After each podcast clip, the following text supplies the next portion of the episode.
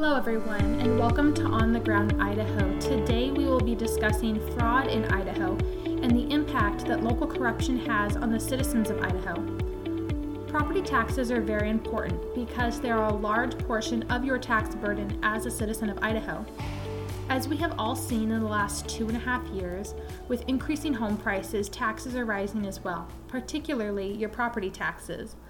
When local governments spend more, citizens are then taxed more to make up for it, mainly through your property taxes. Today, I'm going to mention some statewide examples of fraud and embezzlement in our Idaho public institutions to highlight how this fraud is impacting Idaho citizens.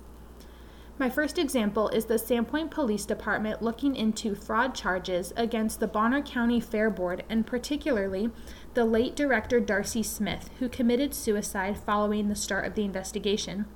Sandpoint Police Department Chief Corey Coon told the Bonner County Commissioners that the investigation is regarding failing to follow county policies on part time employees, using fair money for personal uses, and mishandling the donations from the Sandpoint High School Grad Night fundraiser.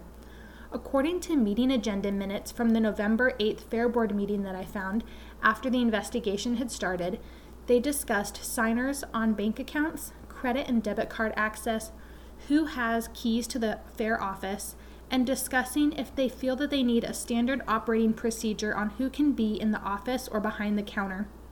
The question that I have after reading that is why don't they already have answers to these items? Why did they not already have a standard operating procedure in place to safeguard our hard earned taxpayer money that we give them for particular fair uses? Right? This is the mindset of the government. We can always go back to the taxpayers for more money if we need it or to hide our misdeeds. Another example was an Athol city clerk in 2015 who pled guilty to writing hundreds of checks from a government account to herself totaling over $400,000. Another example is the Black Canyon Irrigation District. The irrigation district secretary slash treasurer stole $1.8 million over a three year period from 2019 to 2022 in at least 26 known instances of fraud.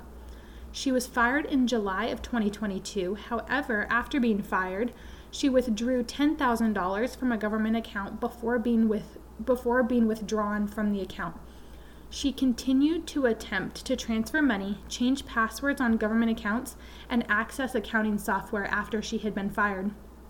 A final example from 2015 is a Boise County employee that stole $47,000. A forensic audit called by the Boise County Commission chairwoman found significant problems with internal controls, financial reporting, and mistakes tracking capital assets. Capital assets are things like buildings, equipment and machinery, and vehicles. As you can see from these examples, fraud in government is more common than most of us realize, but by attending local meetings and asking questions, citizens can keep our elected officials accountable regarding how our tax money is being spent and how it's being safeguarded against potential fraud. To close, I would like to pray for the continued exposure of corruption in local and state government throughout Idaho by informed citizens of Idaho. Until next time, this is On the Ground Idaho.